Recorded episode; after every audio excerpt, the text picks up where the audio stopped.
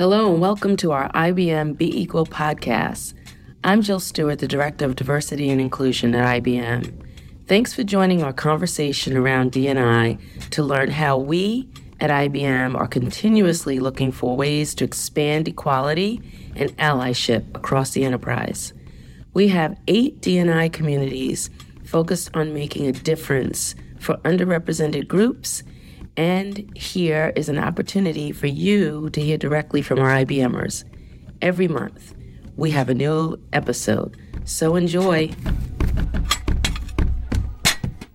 So, hello and welcome to our first Be Equal podcast, where IBMers will have the opportunity to be vocal, to be powerful, to be proud, and most importantly, to be heard and share their active allyship our podcast series explores seemingly simple issues that we all face, but we don't often talk about out loud. I'm your host, Joy Dettorre, and I am the Global Diversity, Equity, and Inclusion Leader at IBM. My pronouns are she and her, and I am speaking to you today from South Florida, which is also known as the ancestral lands to the Miccosukee and Seminole nations. So I'm here today with Diane Delaney. Diane is the global diversity and inclusion leader for the people with diverse abilities and the neurodivergent community. And I think having a dedicated D&I leader aligned to a specific diverse community, it is a unique concept for a lot of companies. So Diane, as the diversity and inclusion leader for the neurodiversity community, can you share a little bit more about IBM's neurodiversity journey? First, I'd like to share that my pronouns are she, her, and hers, and I identify as neurodivergent. IBM's neurodiversity journey began in 2015, and it was a grassroots effort by two very passionate and caring IBMers. They started the Autism as a Skill Business Resource Group, or BRG, with 50 IBMers. And that BRG has expanded to neurodiversity at IBM and now has over 3,000 members and allies. And this growth should not be too surprising as one in 20 people are neurodivergent.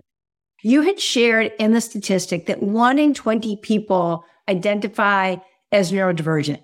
So based on that statistic, I want everyone who is listening to think about the people around us who are possibly neurodivergent. Think about society. Let's think about our family, our friends, Think about being at the grocery store or at your place of worship and even in our workplace. You already have people who identify as neurodivergent. They are in our companies, they are on our teams, and they are leading our businesses as managers and executives. So to start talking about neurodiversity and how we can become better allies, not only in society, but also in the workplace, I now want us to hear a real life story about allyship at IBM. I wanted to go ahead and introduce you to two people. Um, first of all, I wanted to introduce you to Nat Lyckowski. She's an IBM inventory transformation lead and a global diversity advancement leader. And then I also wanted to introduce her manager, Gevetta Myers, who is a global inventory leader in IBM systems. And you heard me mention their name, but I'm going to let you get better acquainted with their voices. So I'm going to go ahead and ask each one of them, both Nat first and then Gevetta, would you mind taking a moment to say hello, sharing something about yourself? And then I'm going to ask the two of you a few questions. Boy, thanks so much for having us. And for the listeners, thank you so much for dedicating some of your very precious time to listen to our conversation today. I've been with IBM for 28 years. Mm-hmm. I am proudly neurodivergent, and I'm also the parent of an autistic IT professional. And I truly feel honored and blessed to have this dual role at IBM. And my pronouns are she and her. Awesome. Thank you, Nat. So, Gevetta, the manager, I'm going to put you on the hot spot. Gevetta, why don't you tell us a little bit about yourself? Okay, thanks, Joy. Hi, everyone. As Joy mentioned, I am the global inventory leader within the supply chain for the systems group. I've been with IBM for 21 years and I'm located in RTP, North Carolina, and my pronouns are she and her. Gevetta and Nat, thank you so much for taking the time not only to be a part of our inaugural Be Equal podcast, but being vulnerable enough to come forward and say, Hey, listen, we've got an employee and a manager who have a really special relationship. And the reason they have a special relationship is because of the profound relationship that you have been able to build based on empathy and respect. So with that, Nat, I'm going to go ahead and turn my first question over to you. You had told me earlier that you started working with Gevetta just a few years ago back in 2021.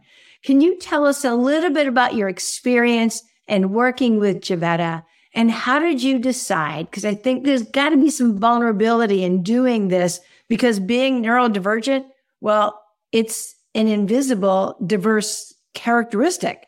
So it's kind of like a coming out story. So how and when did you decide to share with Gevetta that you identified as neurodivergent?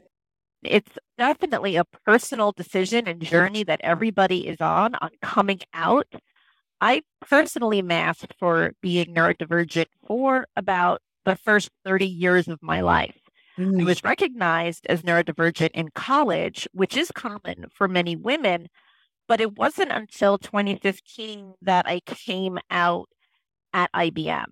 And that's really when I started working and I found out about the neurodiversity at IBM initiative and also saw the battles that my own son was going through that made me want to find my courage to come out and help lead this initiative. And that courage to come out really had a lot to do with the culture that IBM has been championing for over 100 years. I've gotten to a place on my journey where I now list being neurodivergent as a skill on my resume. That be the first time Gevetta found out.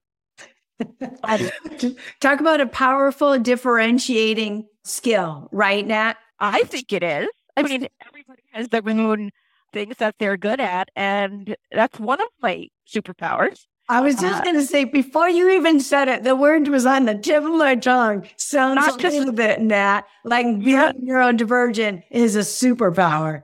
I feel it is. It brings with it plenty of. So there's good with the bad, but we'll try to focus on the good.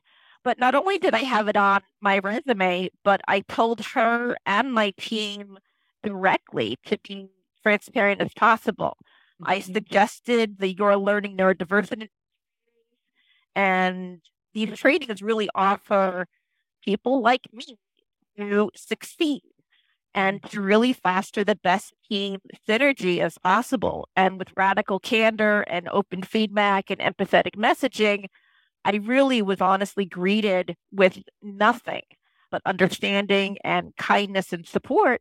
And that made me very excited to get to work. And I'm truly honored to be part of Gevetta's team. Well, and I'll tell you the difference between a very good and a very bad day typically is dependent upon how people treat one another and frankly, how we behave. So with that, Gevetta, I'm going to go ahead and ask you my first question. You, we heard a little bit about Nat and Nat. I wanted to say, first of all, thank you so much for always being such a strong champion for every diverse community. Thank you for your bravery to be a part of this inaugural broadcast and to go ahead and identify as neurodivergent because it is an invisible characteristic that you could have decided to hide, but you didn't. And so, Gevetta, I wanted to go ahead and turn it over to you because we heard Nat's perspective when she came out to you, when she came out to the team. She said she was greeted with nothing but kindness. And so, Gevetta, and I'm going to, I'm going to ask you, how did you respond when Nat shared with you that she was neurodivergent? Yeah, so thanks, Joy. I had heard of the term neurodiversity before, but I didn't know much about it. So at Nat's suggestion, I chose to go ahead and complete ND 101 so that I could gain a better understanding of what neurodivergence is. And I also encouraged the rest of my team to do so as well. I wanted Nat to feel welcomed on our team and accepted as herself. So I created an open space for her to share what she felt comfortable sharing about her background and about how she works best.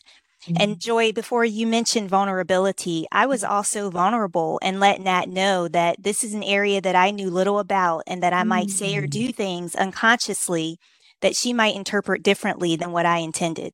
Wow.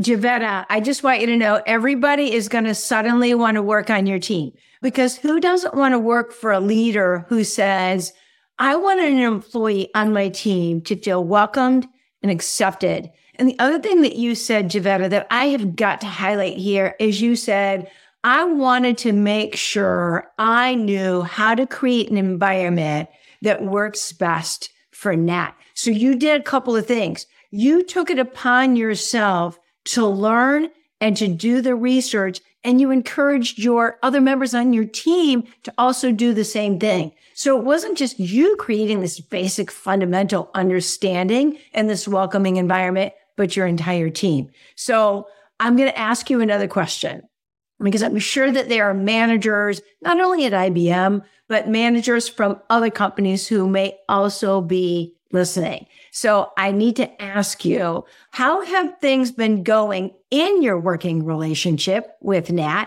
And what recommendations do you have for other managers?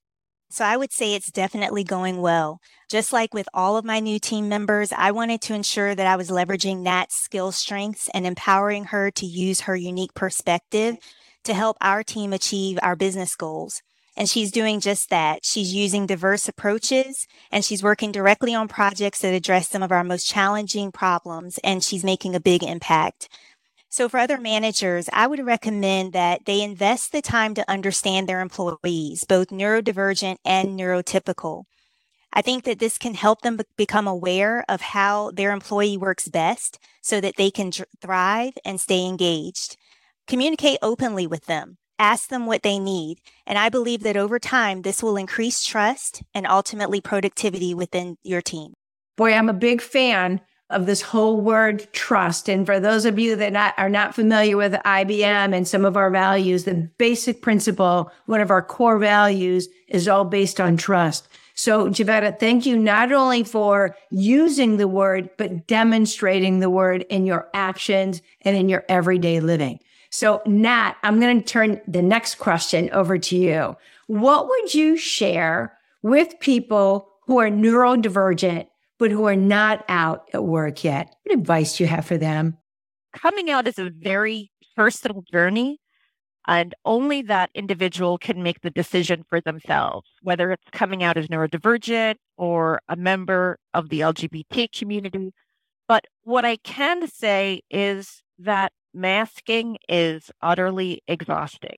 Mm-hmm. And not being in the right environment for you to succeed can affect not only your work performance, but also your mental and your physical health.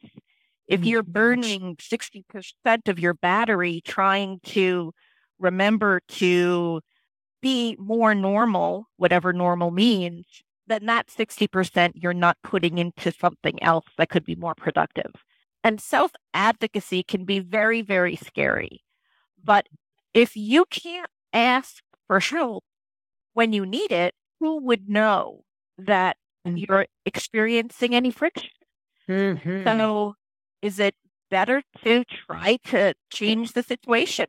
And now there was so much packed into this short conversation between you and Gevetta, not only your courage to find the words to come out to Gevetta and the entire team, and Gevetta, for you to be a super ally, if we haven't officially deputized you as a super ally, I'm going to officially do it on this inaugural broadcast and say, you are officially a super ally at IBM. And I can't resist sharing a famous quote because as Gevetta and Nat were talking, it was really resonating in my mind. And this is a quote from Maya Angelou, and she used to say this.